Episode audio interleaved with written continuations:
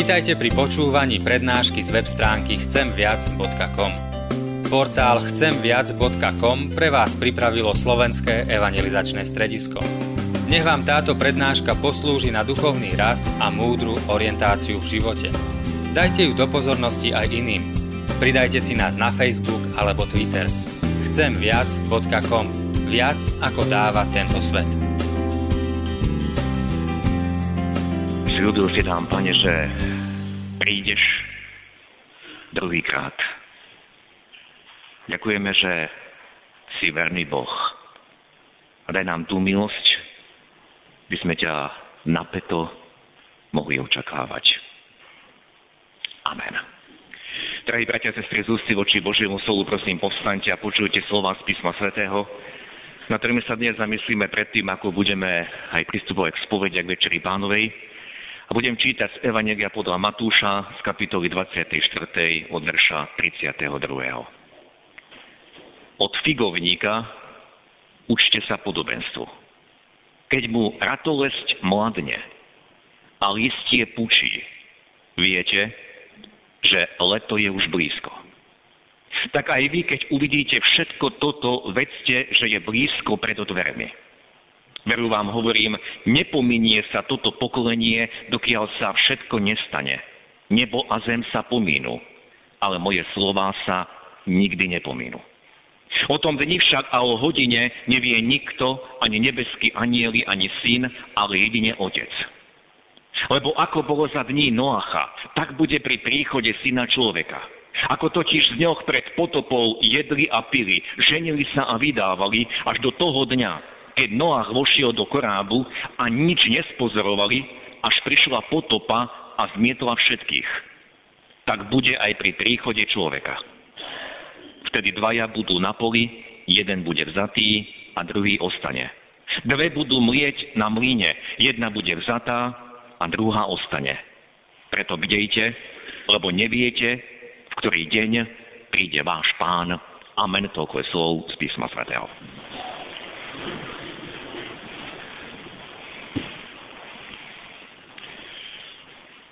Drahí bratia a sestry, vstúpenie, ktoré sme mali vo štvrtok, každoročne nám vstúpenie Krista Pána na nebo pripomína, okrem iného, aj jeho druhý príchod, ktorý bude v moci a sláve. A počuli sme to aj z dnešného evanielia, keď Ježiš hovorí, idem vám pripraviť miesto. A keď odídem a pripravím vám miesto, zase prídem. A poberiem si vás k sebe, aby ste boli tam, kde som aj ja. Podľa správy evangelistu Lukáša, ktorý písal aj skutky apoštolov, učeníci po vstúpení zostali uprene hľadieť do neba. Ako tak uprene hľadeli, dvaja mužovia v dlhom rúchu sa postavili vedľa nich a pýtali sa ich, mužovia galilejskí, čo tak stojíte a hľadíte do neba? Tento Ježiš, ktorým vám bol vzatý do neba, príde zase tak, ako ste ho videli odchádzať do neba. Oni povedali a jasne svedčili, dvaja svetkovia, on príde. A my ako církev sme vyzvaní čakať na jeho druhý príchod. A práve táto nedeľa nás špeciálne k tomu volá, pretože sa nazýva príprava na posledné veci. A v zjamení Jána v kapitole 22. čítame, že duch a nevesta, to je duch svetý a nevesta je církev, oni obaja hovoria, príď, ak to počúva, nech povie tiež, príď. Áno, iba ten, kto toto hovorí, príď, iba ten čaká. Ten túži po Kristovom príchode, ten túži byť s ním. Ja som pred chvíľou čítal slova apoštola, e, nie apoštola, ale čítal som slova pána Ježiša, ktoré sú zaznamenané v Evangeliu podľa Matúša v kapitole 24. kapitole, ktorá hovorí o znameniach príchodu nášho pána. My sme počuli dnes Ježišovo podobenstvo o figovníku. Figovník, tento strom, nerastie v našich zemepisných šírkach, ale už v krajinách, ak ideme do Chorvátska alebo do Talianska, tak tam nájdeme figovníky. A pán Ježiš hovorí, od figovníka sa učte podobenstvo. Keď mu ratolesť mladne a listie pučí, vedzte, že je leto už blízko. Bratia a sestry, figovník je obrazom izraelského národa. A cez tento národ Boh hovorí počas celých dejín ku všetkým ľuďom. A my sme svedkami, čo sa aj v posledných rokoch, desaťročiach, deje s národom Izrael. Práve dnes, 2. júna, je deň Jeruzalema. A tento rok, bratia a sestry, v tento deň uplynulo 52 rokov od opätovného zjednotenia mesta Jeruzalem. A taktiež v týchto dňoch uplynulo 52 rokov od doby, kedy Izrael získal veľmi strategické miesto, tzv. Golánske výšiny. Z tohto miesta predtým, keďže ho vlastnili nepriatelia, veľmi ľahko ostrelovali severnú časť Izraela, dokonca celý Izrael, lebo toto miesto je vysoko položené, je to strategická pozícia. A viete, z tohto čísla 52 nechcem odvodzovať nejako numerologické závery, ale všimol som si zvláštnu zhodu. Poprvé, 52 týždňov je týždňov v roku. Teda toto číslo je vyjadrením určitého celku. A po druhé číslo 52 sa spomína tiež v písme, pretože za toľko dní v dobe Nehemiáša trvalo, kým opravili múry Jeruzalema. Bolo to po návrate Židov e, do vlasti v dobe Nehemiáša a nebolo to jednoduché. Museli stavať tie hradby so zbraňou v ruke, lebo nepriatelia stále striehli, aby to dielo prekazili. A niečo podobné sa dialo počas 52 rokov v Jeruzaleme a v celom Izraeli. A Ježiš nám hovorí, od figovníka sa učte podobenstvu. Keď mu ratolesť mladne a plus, e, pučí, vedzte, že leto je už blízko. Tieto slová sú nielen o novodobých dejinách Izraela, od obnovenia od roku 1948, ale tieto slova sa, bratia a sestry, naplňajú aj v týchto dňoch.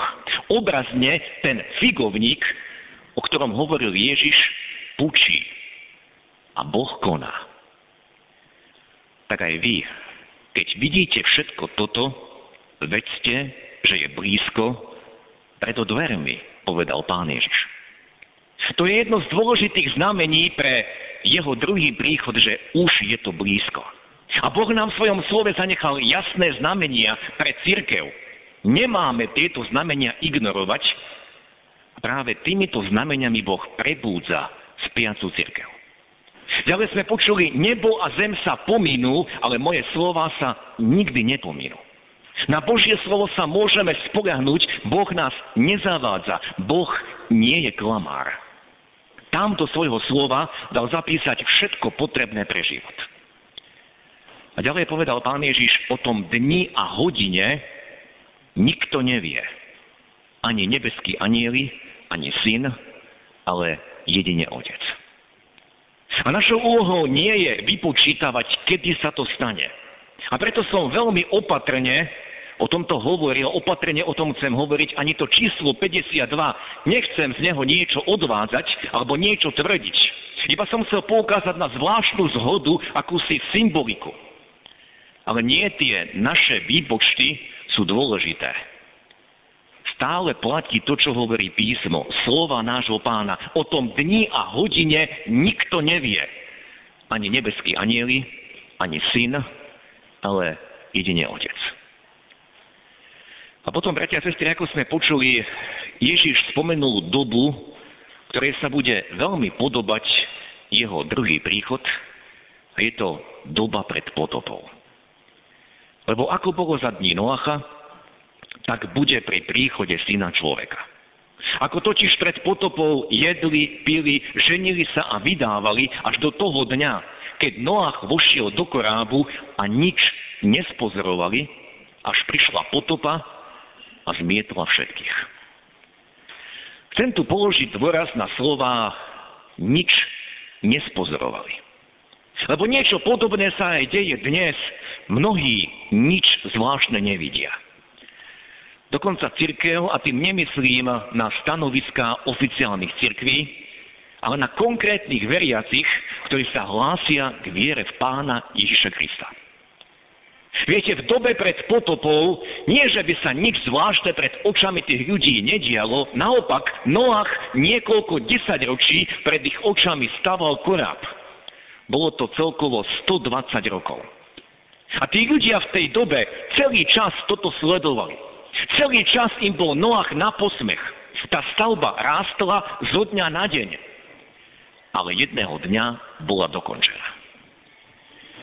Nikto však, bratia a sestry, okrem Noacha a jeho rodiny to nebral vážne, že koráb je skutočne záchrana pred potopou. Áno, okrem Noacha nič ne, nespozorovali ostatní. Viete, a v tomto je, respektíve bude tragédia poslednej doby. Že ľudia nič nebudú ako si vidieť. A okrem toho, že nič nespozorovali, náš pán udáva ešte jednu charakteristiku tej doby jedli, pili, ženili sa a vydávali. My sa možno pýtame, no čo je to, čo je na tom zvláštne, aká je to charakteristika, veď ona opisuje akýsi pokojný život, nič, žiadne napätia, žiadne vojny, nič mimoriadne. Áno, ale ona opisuje aj zmysel života ľudí pred potopou, ich zmyslom sa stalo jedlo a naplnenie ich telesných, a môžem povedať aj sexuálnych túžob. Dnešnou rečou je to konzumný spôsob života. Žijeme preto, aby sme mali všetko. Aby sme mali všetko, čo môžeme len mať. A nie len to kvalitné jedlo. A vieme, že dnes nie je problém, aby si v reštaurácii objednali nejaké exotické jedlo alebo pochúťku typickú iba pre určitú lokalitu našej planéty. Všetko vám dokážu doviesť a zabezpečiť, ak máte peniaze. Taktiež dnes je veľmi dôležité, aby sme kvalitne a moderne bývali. Všade okolo nás sú reklamy, ako si zariadiť byt, ako si prerobiť dom, ako si skrášliť dvor, zahradu. Až som sa divil, koľko reklám bolo minulý rok na rodinné bazény pri domoch. Chceme mať všetko, čo je možné a dostupné. A my sa pýtame, a čo je na tom zlé? Veď to nie je hriechom mať to či ono. Ale mohli by sme menovať ďalšie a ďalšie vymoženosti dnešnej doby, ktoré sú považované za štandard. Napríklad, koľko je členov rodiny v domácnosti, toľko aut stojí pred domom. A v podstate robíme, pracujeme, namáhame sa za jediným cieľom, aby sme niečo mali, aby nám nič nechýbalo. Žijeme len preto, a k tomu druhému, že sa ľudia ženili a vydávali, by sme dnes mohli ešte pridať jedno sloveso a medzi tým sa aj, roz, e, medzi tým sa aj rozvádzali. Chvíľu sa poteším s jedným partnerom a keď ma to omrzí, tak si nájdem ďalšieho. Inými slovami, láska, ktorá sa dá veľmi rýchlo a ľahko vymeniť. Láska, ktorá nepozná, čo je vernosť. Láska, ktorá chce niečo len vyťažiť a získať pre seba. Láska, ktorá odmieta slúžiť, ktorá sa odmieta obetovať. Toto je zmysel tých slov, že v, do, v dobe pred potopou ľudia jedli, pili, ženili sa a vydávali. A pritom biblická správa hovorí o skazenosti života na zemi a o tom, že Noach bol jediný, ktorý našiel milosť v Božích očiach. Noach bol muž spravodlivý a bezúhonný medzi svojimi vrstovníkmi. Noach chodieval s Bohom. Viete, táto krátka veta Noach chodieval s Bohom, to je starozmluvný, veľmi dávny výraz pre poslušnosť a pre úctu voči Bohu, voči všetkým jeho príkazom. Zem bola skazená, každý si žil pre seba. Jediný Noach hľadal to, čo chce Boh.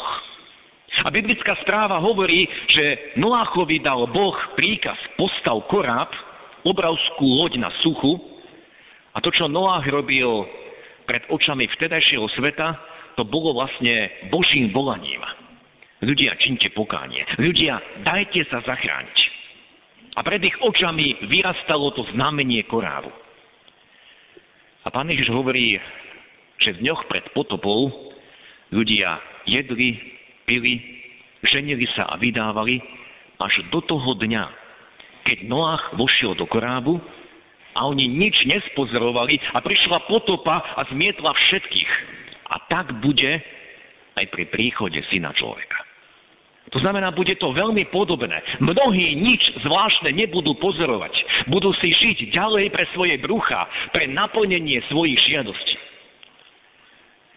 A náš pán tieto slova, bratia a sestry, adresoval svojim učeníkom a nasledovníkom. Preto, aby nás varoval. Aby sme boli odlišní od tých, ktorí pravdu Evanelia neprijali. A viete, my sa musíme pýtať, líši sa môj život alebo líši sa spôsob môjho života od tých, ktorí nepríjmajú evanelium? A na zastavenie nás, ktorí sa tu stretávame nedeľu čo nedeľu, chcem vysloviť jedno veľké varovanie. Ak sa spôsob môjho života nelíši od tých, ktorí Krista nemajú v srdci, ktorí sa k nemu nehlasia, tak je tu problém. A mal by som si položiť otázku, čo je vlastne moja túžba? Po čom skutočne túži moje srdce? Túžim nasledovať Krista? Ten príklad, ktorý mi on ukázal? Túžim naozaj byť s ním, na to sa teším každý deň, keď otváram jeho slovo. Keď idem k modlitbám, túžim sa jemu podobať? Alebo si len splním nejakú povinnosť a utekám za tým, čo ma baví a čo je môjmu srdcu najbližšie. A prichádzam sem nedeľu čo nedeľu, aby som si upokojil srdiečko, aby som si upokojil svoje svedomie a možno sa trochu utvrdil v tom, veď som lepší ako tí, čo sem dnes neprišli. Bratia sestry, Pán Boh hľadí na srdce.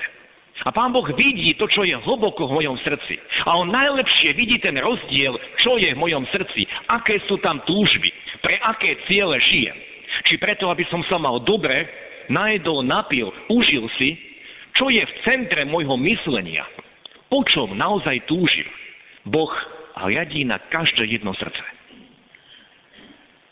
A ešte raz preto prečítam slova, ktoré potom aj pokračujú, že tí ľudia pred potopou nič nespozorovali, až prišla potopa a zmietla všetkých, tak bude aj pri príchode syna človeka.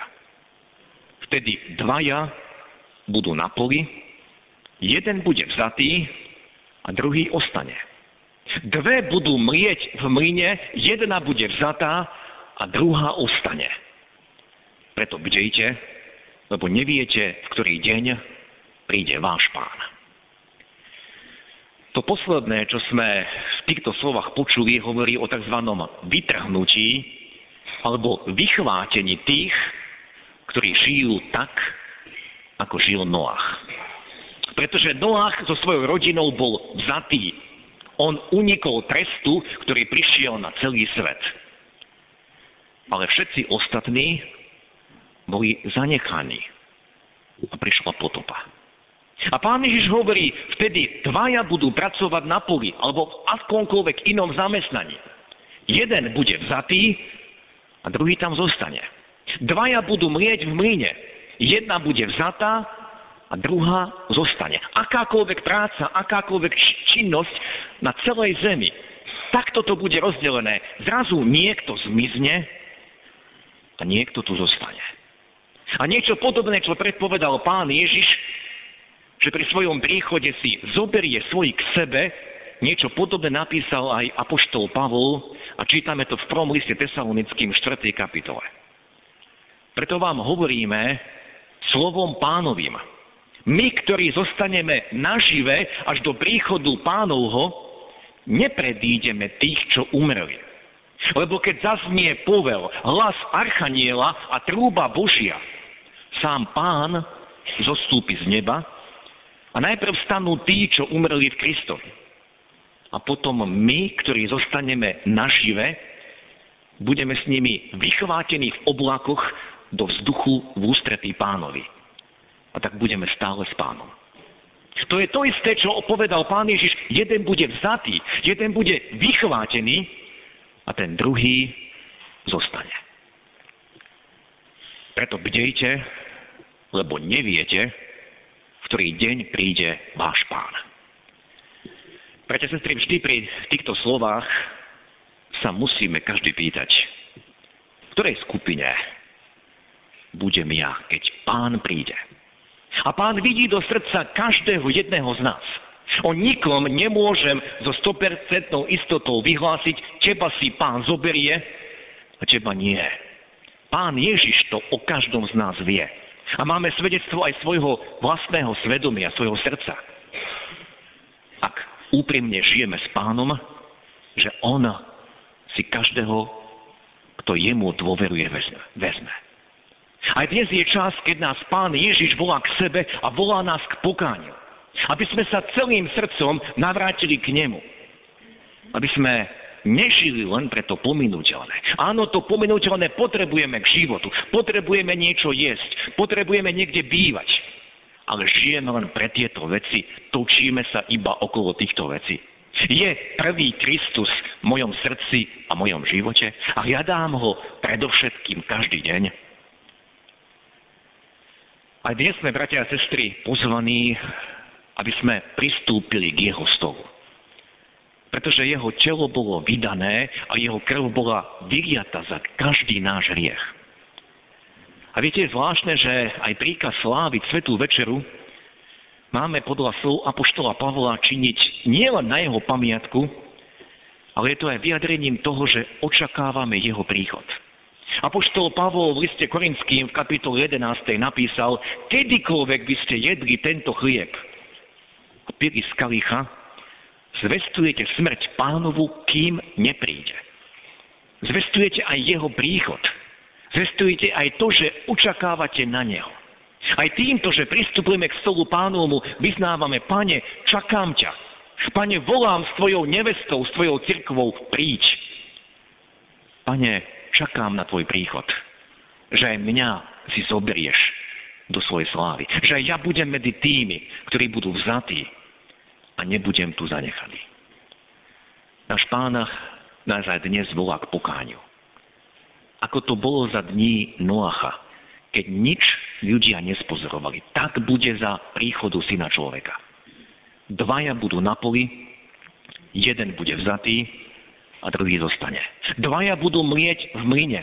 Jedna bude vzatá a druhá ostane. Preto bdejte, lebo neviete, ktorý deň príde váš pán. Ešte dnes je čas milosti, aby sme činili pokánie, prijali jeho odpustenie a žili nie pre seba, ale žili pre nášho pána, ktorý položil život za nás. Amen.